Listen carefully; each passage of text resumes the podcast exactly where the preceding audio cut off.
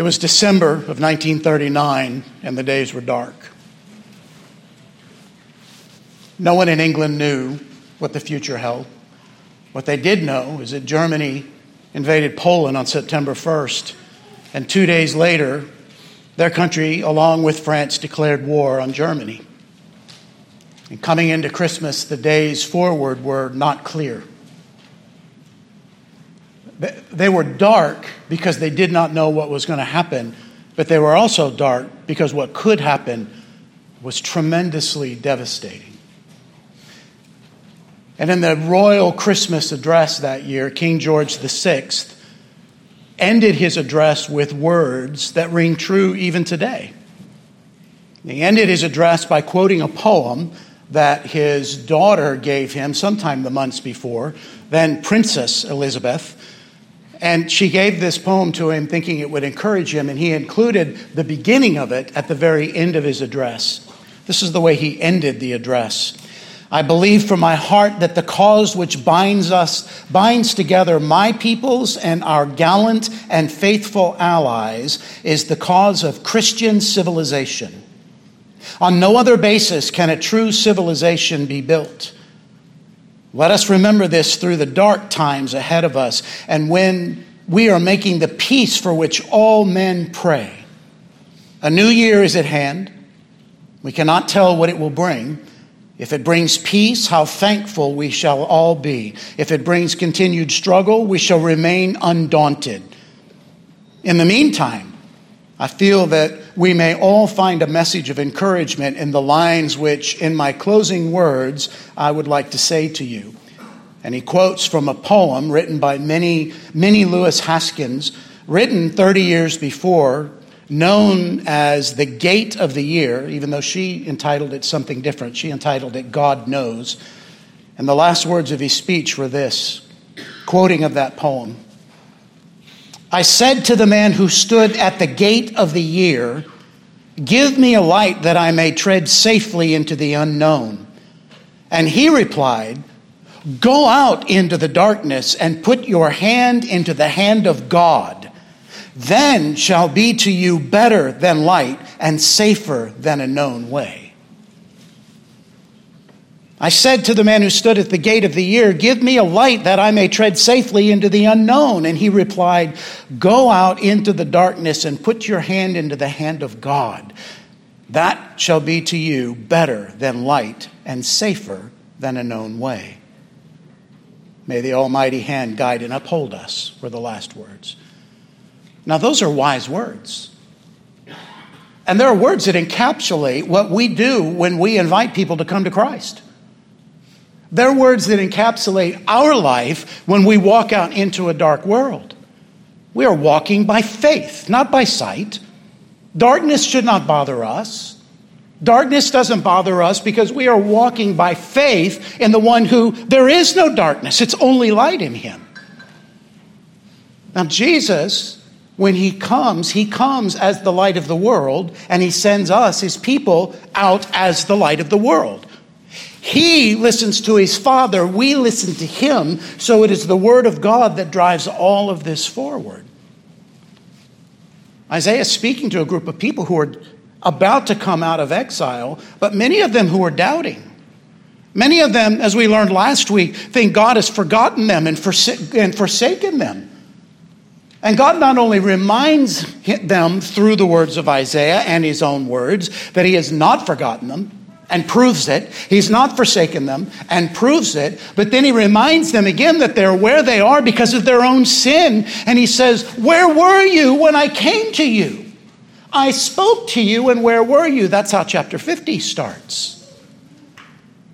So the third servant song comes right on the heels of the glorious picture that God does not forget or forsake his people.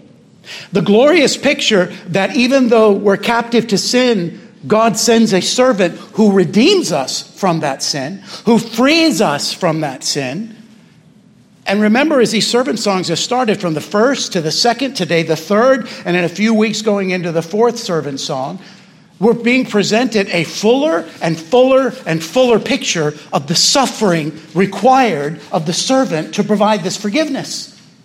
Remember, the people are still in exile, they're still doubting. And God says, I'm going to redeem you physically, but there is no peace for the wicked because you still have sin. And the servant songs show so great and uh, such a great and full picture of what the servant will provide to deal with the sin of God's people. We have the benefit of looking back at the Old Testament servant songs through the eyes of the New Testament and seeing so clearly how Jesus completely and fully and down to every detail fulfilled these servant songs. And the same message is today for us as it was for them in, in the day of Isaiah.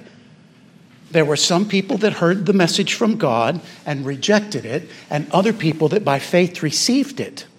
The ones who reject it are left with no other reasoning in their life except man centered worldly wisdom. That's why they craft idols for themselves. The people who accept the word of God are able to walk in the darkness because they are following the one who is light. And that is brought to us today. There is a stark difference between the responses to the one who comes. Where will you be today? If you've not yet responded to the gospel of Jesus Christ that Luke so, so winsomely brought for us this morning as, as how it applies to us, and he also told us that we have to enter into Christ in salvation before any of that is applied to us.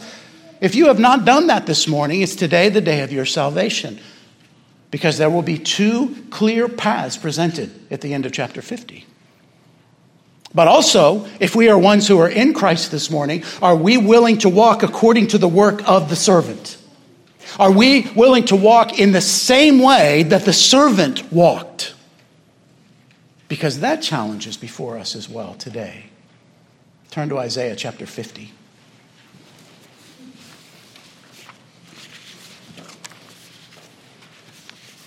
Let's stand together as I read our text this morning. We'll begin in Isaiah 50, verse 4, and we'll go through verse 11.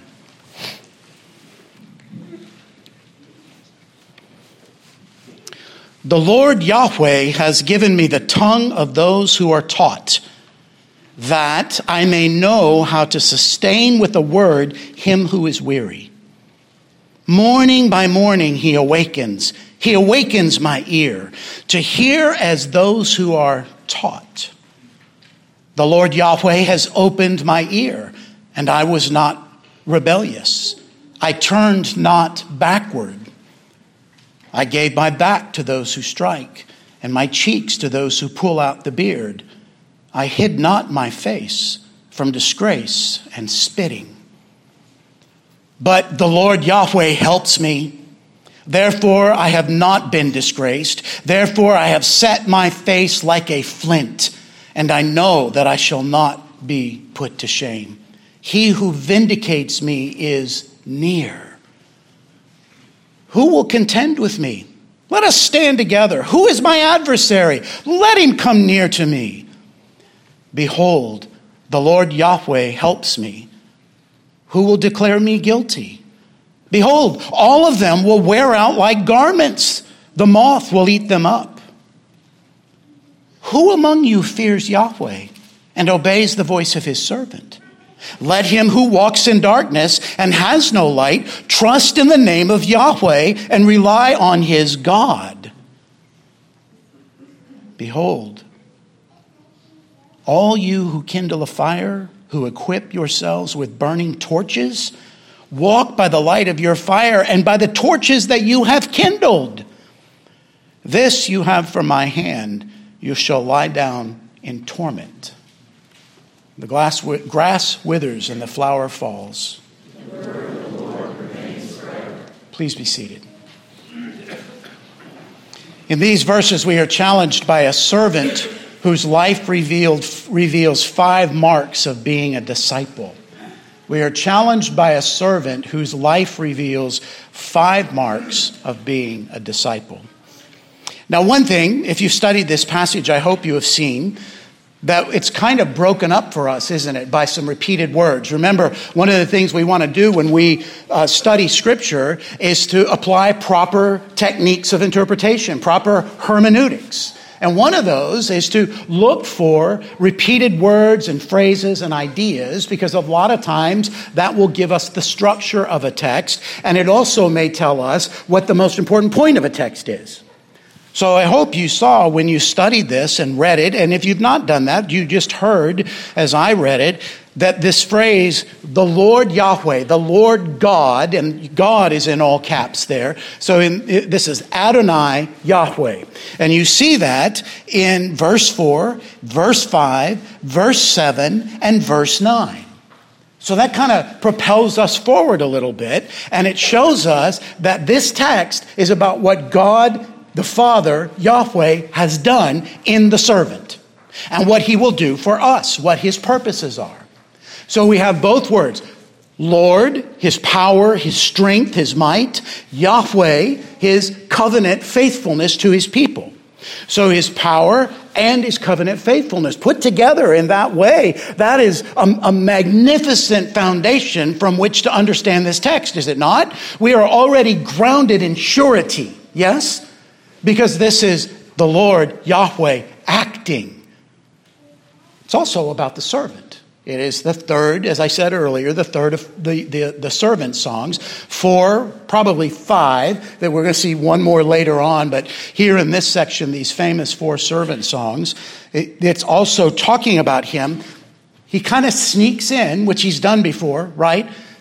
So, sometimes in this section of Isaiah, we've been reading, and all of a sudden we realize, oh, th- this is the servant talking. And we know that from other verses. 10 and 11 tell us that.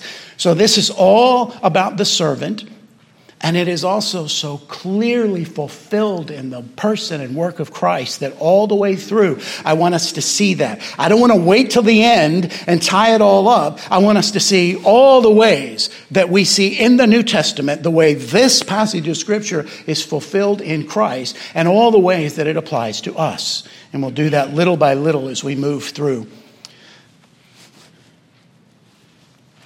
So we are challenged by a servant whose life reveals five marks of being a servant, or being a disciple. The first mark of being a disciple is found in, in the beginning of verse 4. The servant is a disciple the Lord God equips to speak sustaining words. Look at where it starts in verse 4. The Lord Yahweh has given me, we know from verses 10 and 11, the me is the servant, the servant is speaking, the tongue of those who are taught those who are taught. Now, this is the word that tips us off that we're talking about a disciple, someone who is following someone else and listening to them and being taught. This word is used in the same way in chapter 8. Remember? Bind up the testimony and save it for those who are being disciples. The same word is used in chapter 8. Um, so we are talking about the one who is being taught is the one who is a disciple. Well, to be a disciple, we have to be a disciple of something or someone, right? You, and, and there's always a disciple of someone. Even the most self centered person is a disciple of themselves. So in this, this is Adonai Yahweh is the discipler of the servant, who is also Yahweh in Isaiah. But we're seeing them in their roles here again in chapter 50. So, what does it say? Adonai Yahweh has given me the tongue of those who are taught. Well, that seems kind of weird, doesn't it? Doesn't he give me the ears of those who are taught? And he starts with the tongue. What does that tell us right off the bat? The servant is going to speak, right? And what is he going to speak? What Yahweh tells him. That's our role as well, is it not? There is a responsibility that we have as we are taught to teach others. We have that responsibility from Scripture. I mean, Luke just, he's just hammering us in a great and glorious way our responsibility to teach others, right? Because life is difficult and we are fallen, though we're redeemed. And there are times that we can't see clearly, we can't see the truth. And so we need others around us to speak the truth in love. Well, what do we have to say other than the words of God Himself? We can't give them our wisdom. Goodness, why on earth would we do that? We know how many times our wisdom has led us astray. So we listen to the Father's word as revealed in the scripture, fully revealed in his Son, and we speak that to others. This is the same thing that Jesus does. And we're going to see that as we move forward today in a couple of ways that you might not have recognized even before. So Jesus is listening to the Father, and God has given him a tongue, the same tongue that those who are taught. So we need to know that when we hear the servant speaking, we're hearing the Father's words. When we hear Jesus incarnate speaking, we're hearing the Father's words. When we see Jesus being obedient, he's being obedient to the Father's words. When we see Jesus carrying out his mission, he's being obedient to the mission that his Father spoke to him. We already heard one phrase already uh, when we heard John 10 read, right there in the last in the last verse that was read in verse 18. So we need to keep that in mind. Remember, we're building a case of how the servant is the disciple, and we're also building a case of our role as disciples, as we are disciples of Christ. Now, the other thing I want you to see as we move through here, we'll summarize this at the end, but this, the, the servant, especially in this passage, and many other passages as well, but especially in this passage, the servant, capital S, the, the messianic servant, the suffering servant, he is the one who is fully obedient to everything that God has commanded. The nation Israel, also called a servant, many times in this section, right? Especially in chapters 40 through 48, many times they're a disobedient servant. I mean, sometimes they would obey, but they're a disobedient servant. That's why they are there. So that's why they are in captivity. That, that's why the northern kingdom taken into captivity, never to return.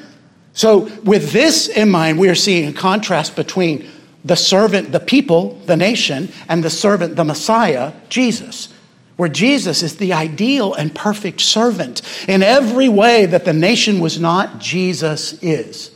And every way that you were not before you came to Christ, Jesus was. And every way that you were required to be like Jesus, Jesus is the perfect one.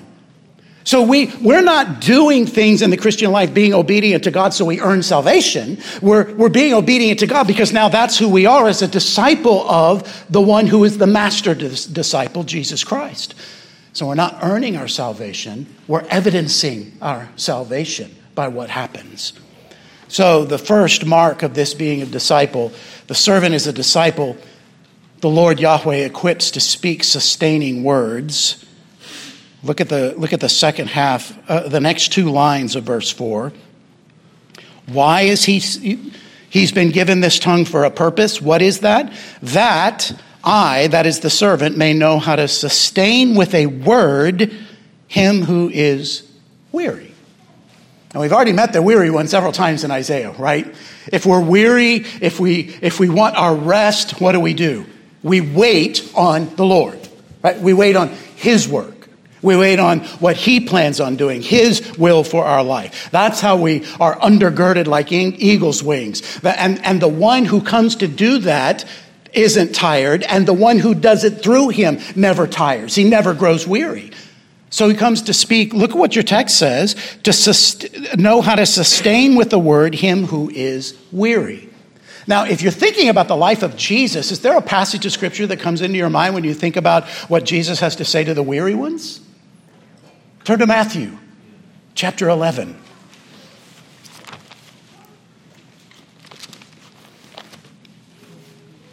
And you say, Of course. Matthew chapter 11, verse 28. You probably have these verses memorized. Jesus says, Come to me, all who labor.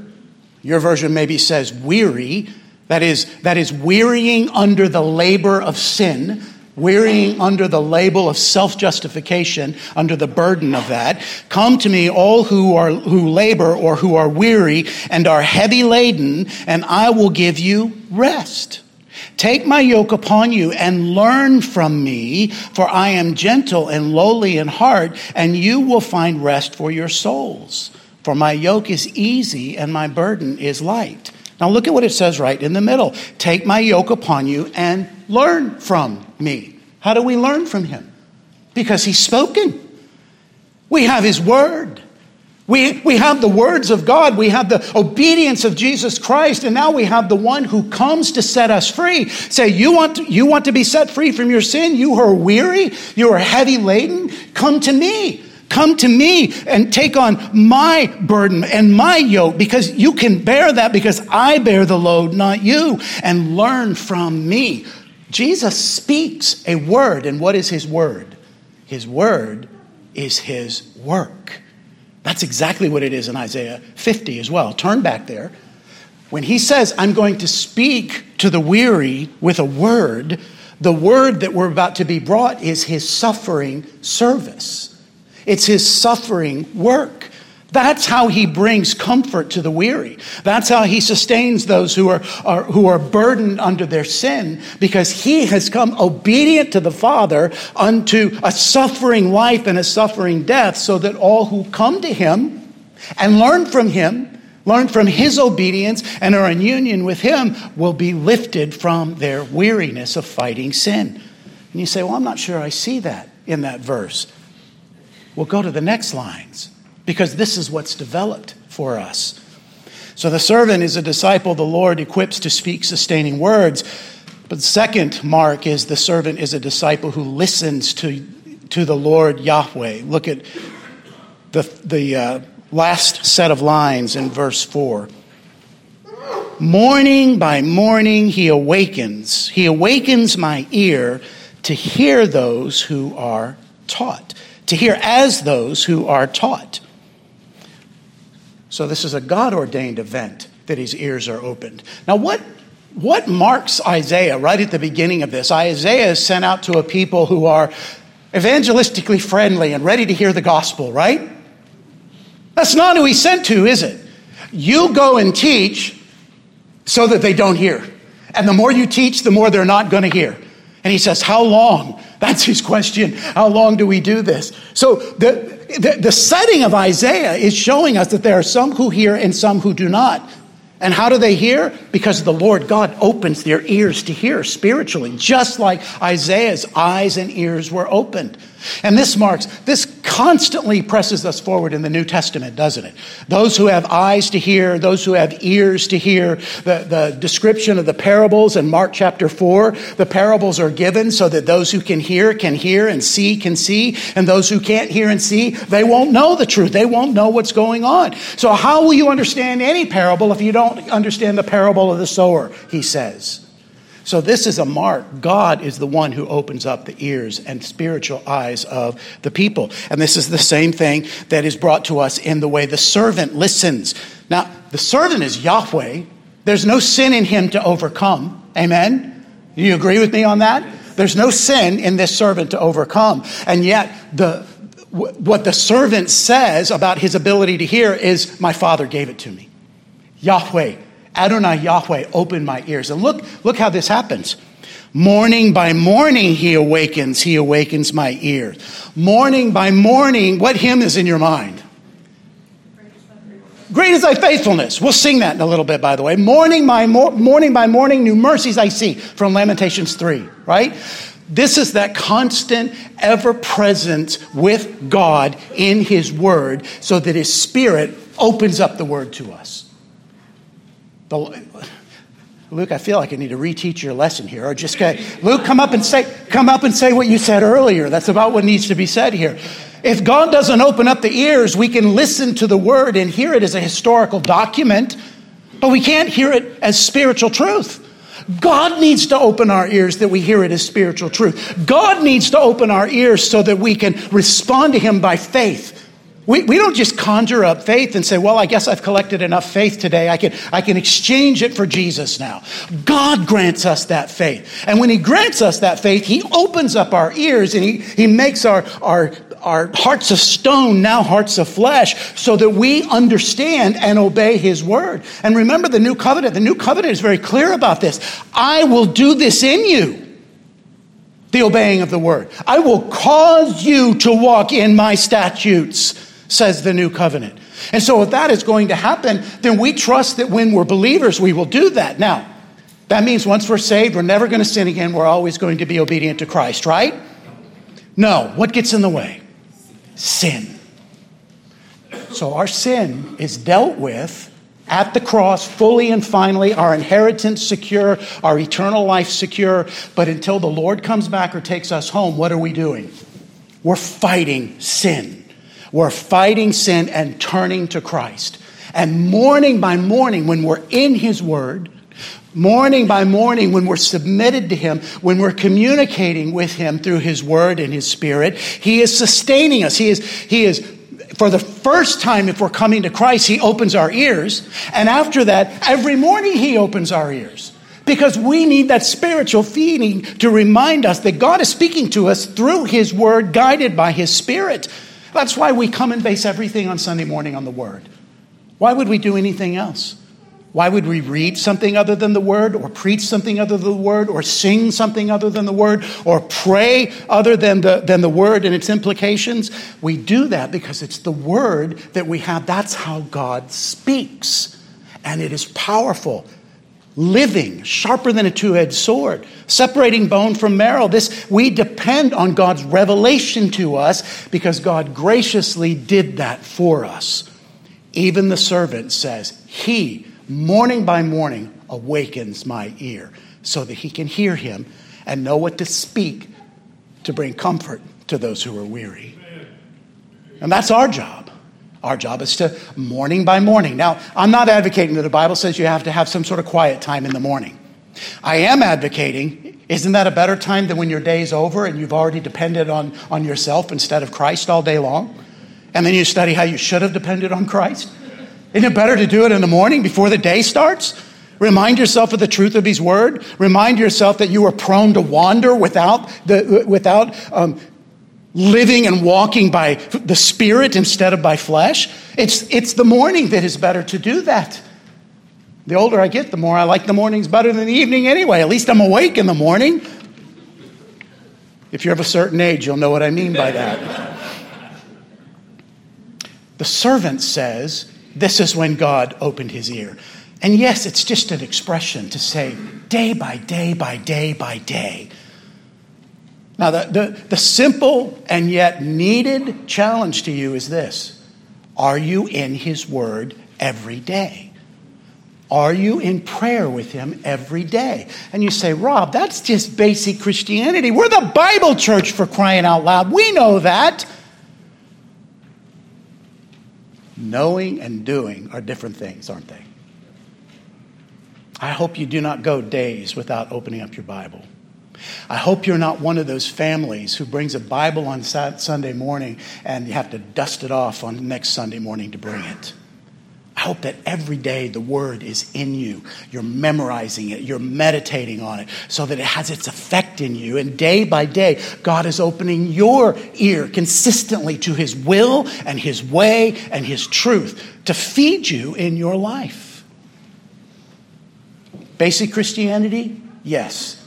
Do we need reminded of it? Absolutely, we do. The servant is a disciple the Lord God equips to speak sustaining words the servant is a disciple who listens to the Lord. The servant, thirdly, the third mark, the servant is a disciple who obeys the Lord God, the Lord Yahweh. Look at verse 5.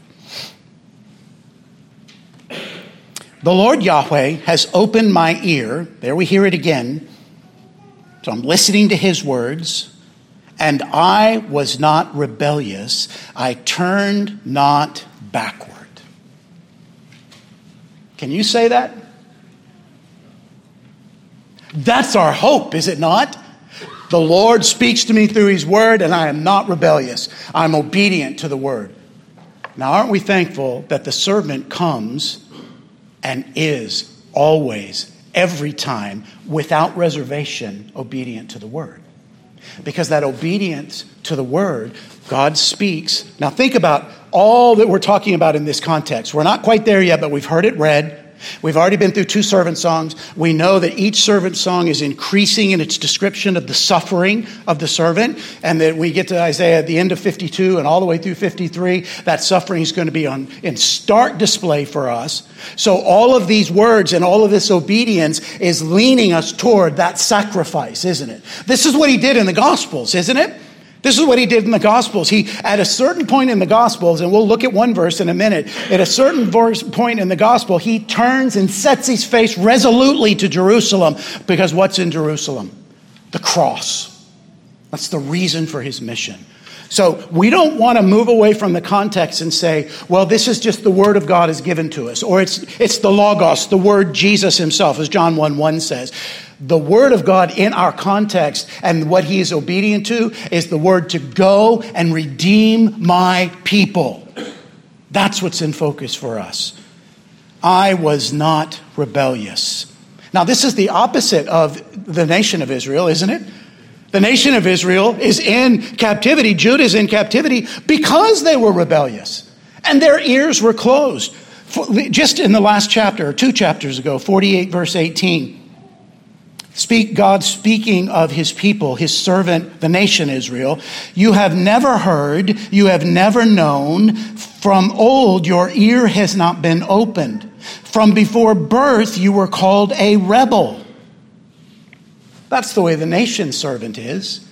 So, this is the ideal servant, the opposite of the nation whose ear is open. He was not rebellious, he did not turn backwards. Now, turning backwards from the will of God is turning away from his desires for us. I mean, here's the prime picture of that. Think of Jonah. What did Jonah do? God calls Jonah to go to Nineveh. Of all nations, Nineveh. And what does he do? he goes the opposite direction as far as he could go, geographically as far as he can go, and then he gets on a boat as far as he could go, and he goes to the very bottom and curls up and goes to sleep. He's going as far in the other direction as he can go, and God is not thwarted in his will, is he? And this is the servant. He does not go the other direction. He does not turn backward. He does not turn away. He walks toward the will of God. He was he says of himself, I was not rebellious. Well, how was he not rebellious? Well, this is what's brought in context. Verse 6 I gave my back to those who strike, and my cheeks to those who pull out the beard. You notice the language here? He didn't say they struck me, he said, I gave my back to them. What did we already hear read from John today? It's my life I lay it down and I take it up. And how was that described? This was my Father's command to me. John 18, John 10, 18. The Father speaks, you will go, you will lay down your life, I will raise it up. Now, I know there are verses that talk about all three persons of the Trinity involved in the resurrection, but that's the mission of the servant as he becomes the incarnate God man. And we hear the language of the descriptions of the crucifixions in the gospel, don't we? He was spit upon. We're going to hear that. He was beaten. We're going to hear that. He was reviled. And that's all before he suffered death on a cross. So this comes, this comes word by word, phrase by phrase, truth by truth, true in the person and work of Jesus Christ. And he's the one who gives his back to those who strike him. You can look at places like Matthew 26, 67 and 27, 26 and see these same phrases that happen to Christ on the cross. I did not, the end of verse 6, I did not I hid not my face from disgrace and spitting. Matthew again, Matthew 26, 67. He could have, but he didn't. Why? Because the Father had commanded him.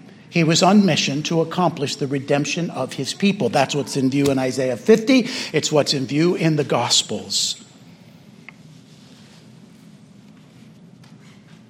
Now, when we contemplate his willingness to do that, his willingness to be in this world disgraced, humiliated, the, the one who suffers for being obedient to save those who suffered because of their disobedience. Now, that's an amazing thing, isn't it? Christ is perfect and without sin and obeying his Father when he dies so that he can redeem those who did not obey and were caught up in their sin. The complete opposite of the nation servant Israel, the exact opposite of that. and he did it voluntarily. Now, I had a couple of illustrations about people who have done this, given their life, risked their life for the life of others, but they all just pale in comparison. We know that there are times, even according to the scripture, that a man might lay down his life for the righteous, right? But Jesus has and must lay down for his life for the right for the unrighteous, the righteous for the unrighteous, as Paul tells us. So all of the descriptions to say, now it's kind of like this, but better, we don't even need that, do we? We just need the picture that the sinless one becomes sin for us so that we might receive the salvation that God blessed us with. It's an amazing transformation. It's what sets the servant, the ideal servant, the messianic servant, apart from the nation of Israel and every other human being in Scripture. I mean, if you put yourself back in Genesis 3, where the battle of the seeds is promised, and you remember, we spent a whole sermon series going through all the times where if people were looking with spiritual eyes, they might have said, This might be the man. This might be the one that's promised. This might be the seed of the woman that overcomes the seed of the serpent. This, oh, it's not David. Oh, it's not any other king. Oh, it's not that prophet. Because we get hopeful and then there's sin. Well, maybe it's Noah. Noah and his family are saved. No, soon as dry land hits, sin again. This is the one who's set apart from every other human being. Now, in, in our life, this is a challenge for us because we may not look at another person. I mean, maybe, maybe we know people who are caught up in false religions where there is another person who is supposed to be the deliverer, the divine one.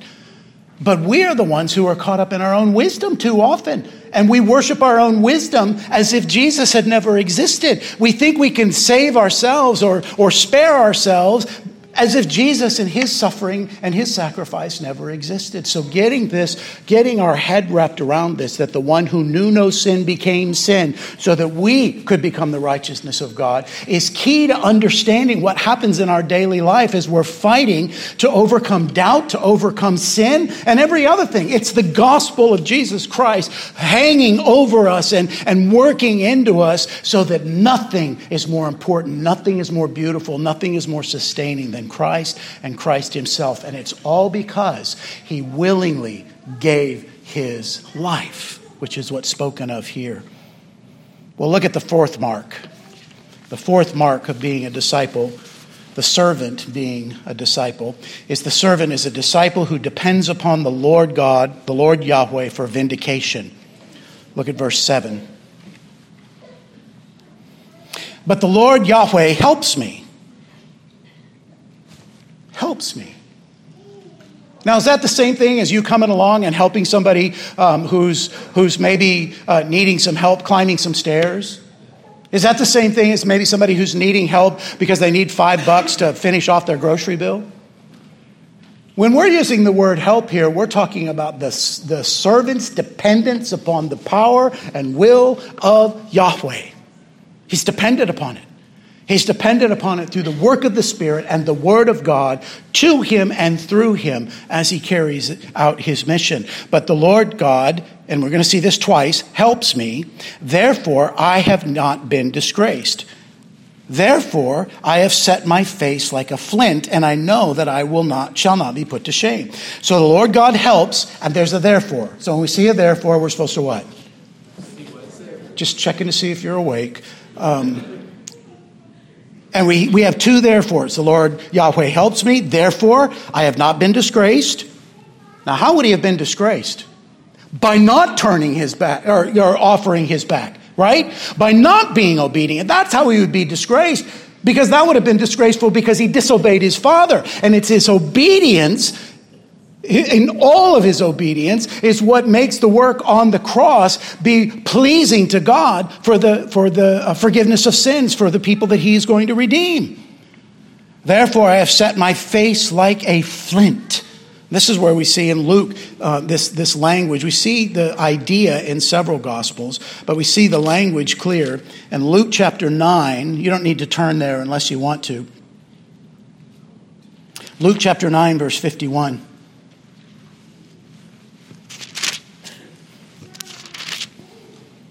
When the days drew near for him to be taken up, that's talking about his ascension, what needs to happen before he's taken up. He needs to die and be raised again.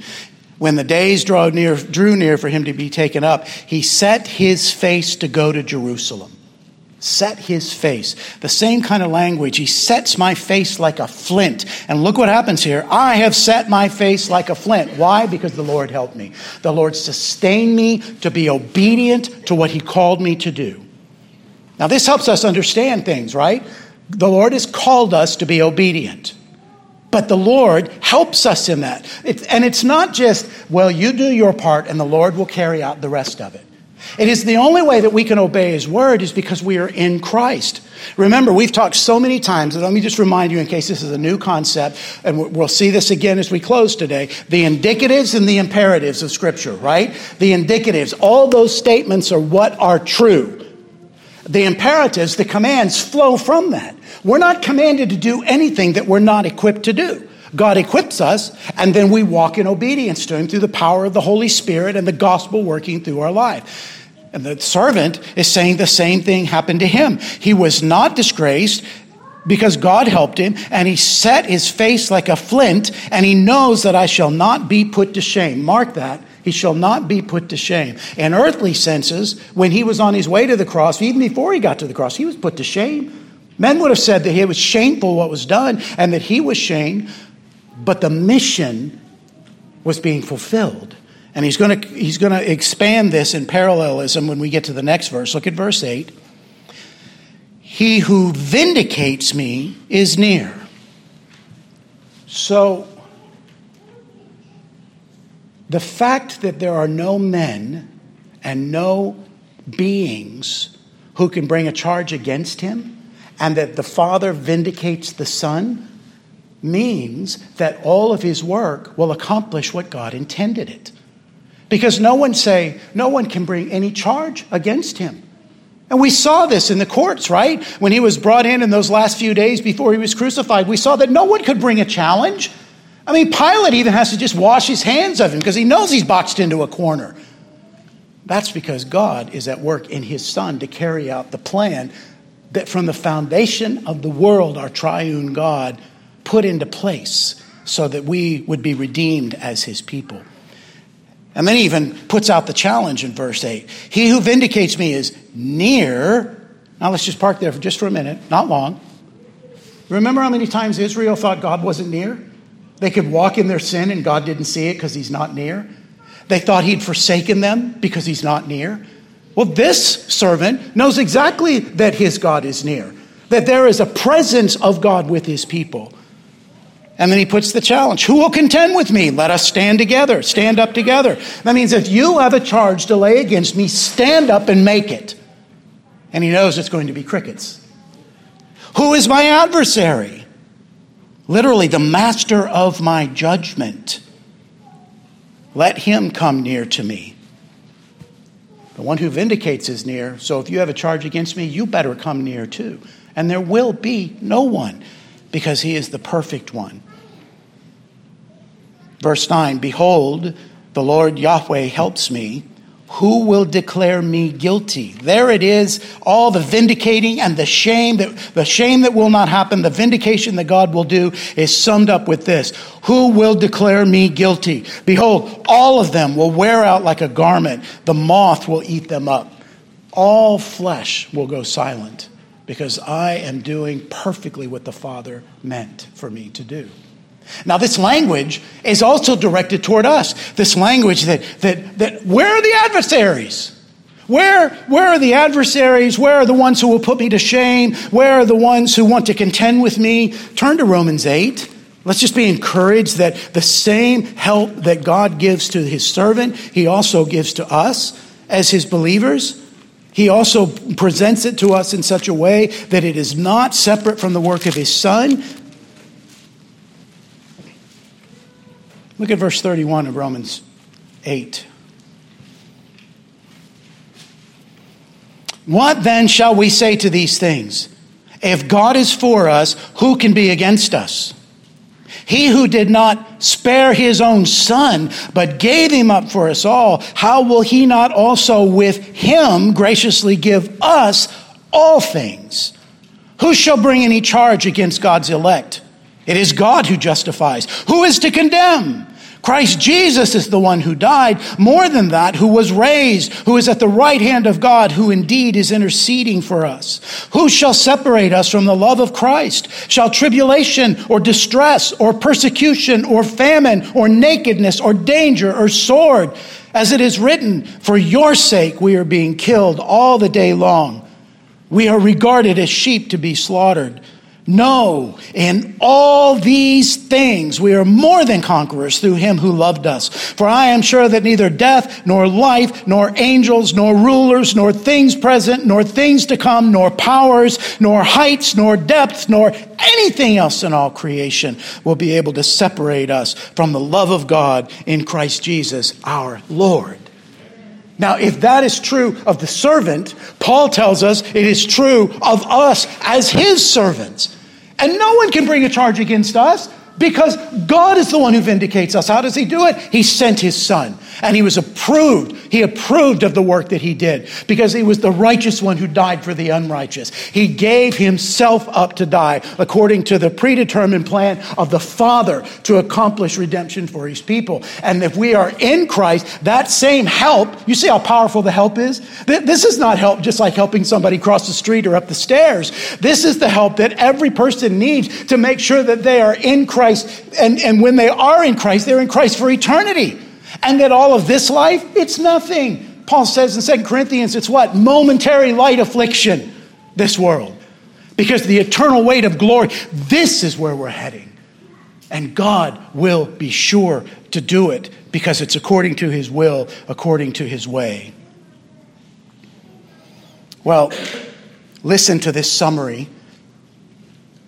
Just from this text, five ways that the ideal servant, capital S, obeys and fulfills the righteousness of God, where the nation servant does not. Listening to Yahweh. Nation servant does not listen. We've seen that all the way from their calling, all the way through. But ideal servant does. We see that in chapters 4, or verses 4 in the beginning of 5. Concerning obedience, nation servant does not obey, but rebels but the ideal servant does not rebel, but he obeys. 5b and 6. Awareness of God's presence and care. Nation servant thinks he's far away and forgotten them, but the ideal servant recognizes he is near to help. Verses 7a and 9a, and all the, all the text in between about how that's done. Fourth, recognition and trust in Yahweh's ability to deliver. Nation servant thinks he has forsaken them, but ideal servant trusts Yahweh will vindicate him and declare him not guilty. That's why he can go to the cross. He's not going to the cross in futility. He knows that going to, to the cross is the fulfillment of the redemption of God's people. And finally, for suffering. Nation servant suffers because of their sin, but ideal servant suffers for obedience and the sins of others. Well, look at the fifth and final mark. The servant is a disciple whose ministry divides the world.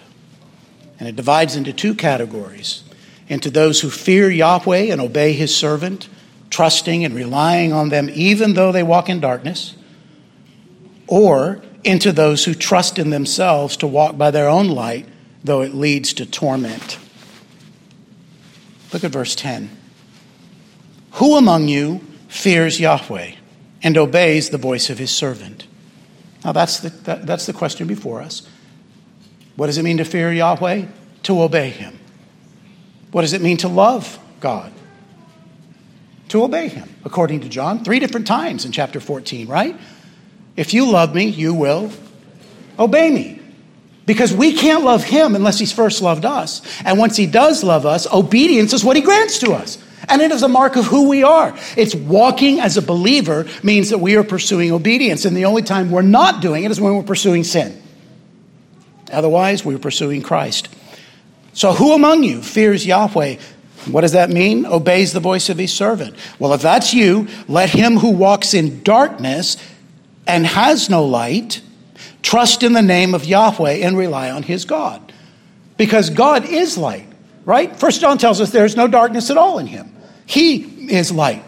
The, the whole idea of faith means that we can walk through darkness, the valley of the shadow of death, as we looked at last week and the week before. We can, we can walk through darkness and know that we are safe. Even if we die, we're safe in His hands because He knows the future. He is not stymied by di- darkness, even though we are. So, as the quote from the poem where we started, put our faith and trust in the one who has no darkness and is not stymied by the darkness, and we will have everything we need.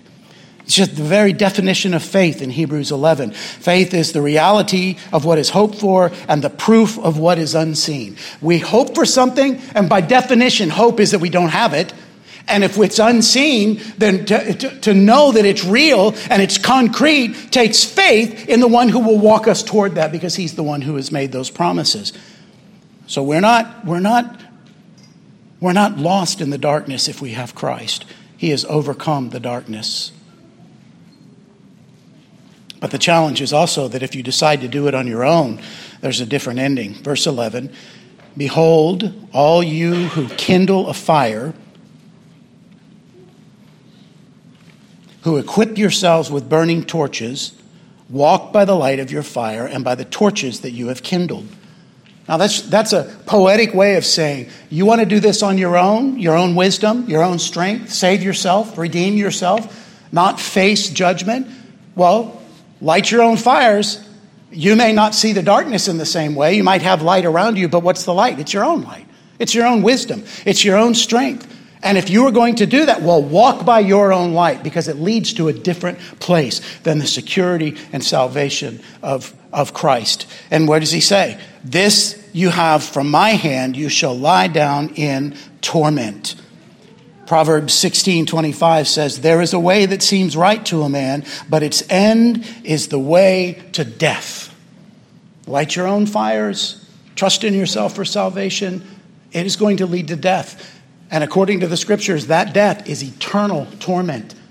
Separated from God, but still aware of his glory as you suffer for all eternity. Because your suffering for all eternity will never account for your unrighteousness and make you righteous before God. There's never a point where you will suffer enough that God says, That's enough, now come into me. It'll take forever because his righteousness is perfect and our righteousness is non existent. So the challenge is right here in verses 9 and 10. The one who trusts in the servant who comes and gives his life so that they would have eternal life in Christ from God, that person walks by faith. That person is the one who walks by faith even in darkness. Oswald Chambers once said the remarkable thing about remarkable thing about fearing God is that when you fear God, you fear nothing else. Whereas if you do not fear God, God, you fear everything else. You fear God, you fear nothing else. You do not fear God, you fear everything because you are never safe. Where are you this morning? Are you in Christ? Are you the one who, even though you're fighting sin, you are, your desire is to be obedient to God? When you walk through death, you are fighting your fear by knowing that you are following the one who is light. You are fighting the fear. You are fighting the, the, the, the lack of hope. Listen, maybe you're one here this morning that, that you're saved, but you doubt whether you are in Christ, right? Be, because you have a hard time taking the promises and applying them to your life. You can see them being real, but you can't apply them for, so, for your life, and so you don't think you have the hand of the one who is not overcome by darkness.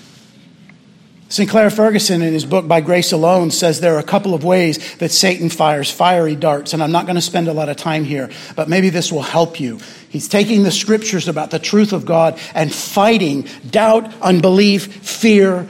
He says, fiery dart number one is God is against you. Satan says, He's not really for you. How can you believe He is for you when you see the things that are happening in your life? You ever felt that way? I know my heart. I know what my thoughts are. He cannot be for me. Well, what have we learned in Isaiah?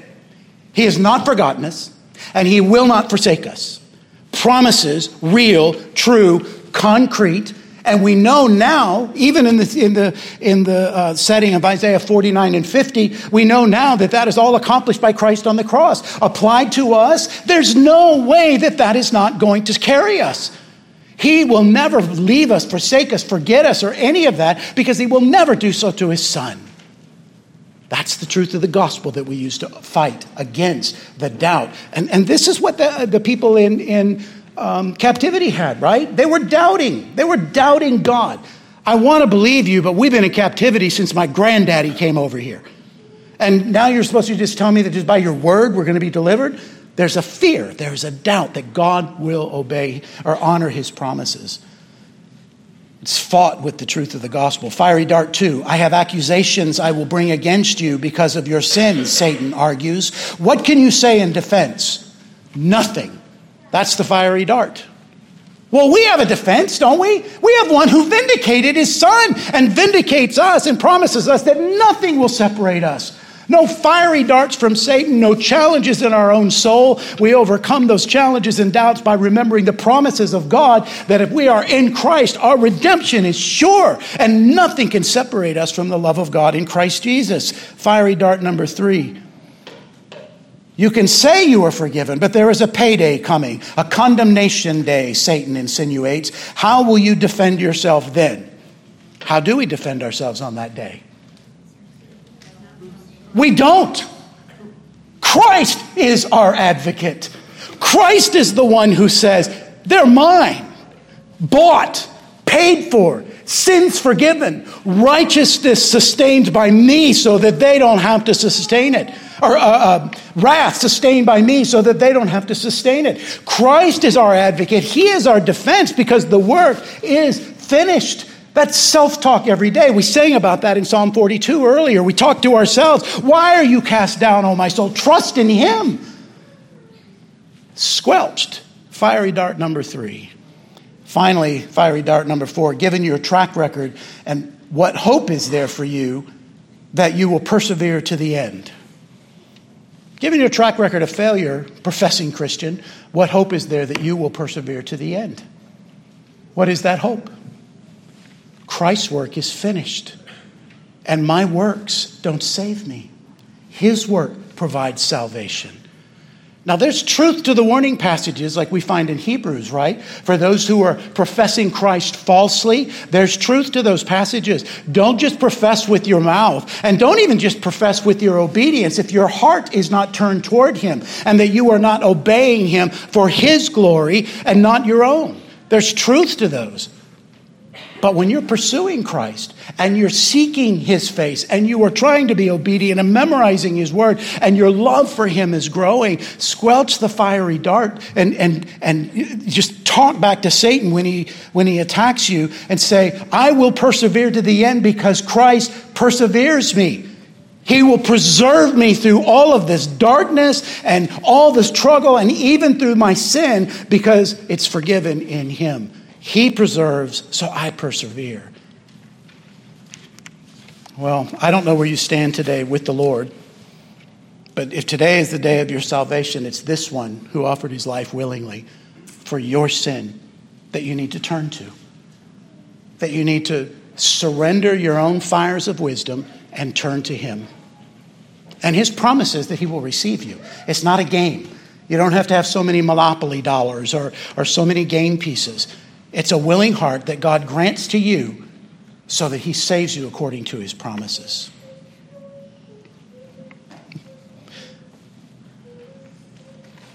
I read a story or an account by a former Army Ranger who was talking about the movie Saving Private Ryan and how much he was into the movie he thought it was a great portrayal of things about, uh, you know, a, a, band of brothers who, who goes after someone who would be, uh, is the last surviving son um, in a family. And so he needs to be brought back because the last surviving son should not die in battle. And so they're going out to find him. And he gets to the very end of the movie and he said he just exploded with frustration because of its lack of reality. Because the, the, the young man who is redeemed caught by, found by all these soldiers who were going back to the front to find him. Um, I think is it Tom Hanks in that movie? I can't remember the movie. He's dying, right? He's given his life to go get this, this young man. And the young man comes over and stands above him. And what does Tom Hanks say? Earn this. And he said, I just came undone. Because, because the motto of the Rangers since our beginning is, I chose this. In other words, you owe me nothing. I lay down my life for whatever God puts before me, whatever my, whatever my commanders put before me. A ranger would never say, earn this. If they said anything, they would say, I chose this, meaning the death that they were about to face. Now, we don't face the death because Christ chose to die on his own behalf for his own glory, according to the will of the Father, Son, and Holy Spirit, so that we don't have to earn it, so that we receive it as grace to us. And the grace is also including the ability to walk obedient to him and not turn back. Those of us who depend on Christ, it's such a joy to be able to crucify our sin. Non believers can't do that, only believers can do that and to walk in accordance with these precepts so that we are the blessed one that we opened our service this morning with about Psalm 1. Let's pray together. Thank you, Father, for the indescribable encouragement from your word. And we pray, Father, this morning that your Spirit would apply it to us, cause it to grow in us, overcome fears and doubt we pray that the truth of your word today, Father, would draw men and women unto yourself that you see fit to do. We pray this morning that there are those who come to faith in Jesus Christ because of the truth of your word that presents him as the willing Savior, who there is no one who can bring a charge against, who is not guilty of any sin and yet died for those who are guilty. So we pray, Father, this morning that you would cause these truths to be alive in us and that we would be joyful in our journey, recognizing the, the greatness of your faithfulness to us, because morning by morning we see new mercies from you in Christ. We thank you for all this in Jesus' name. Amen.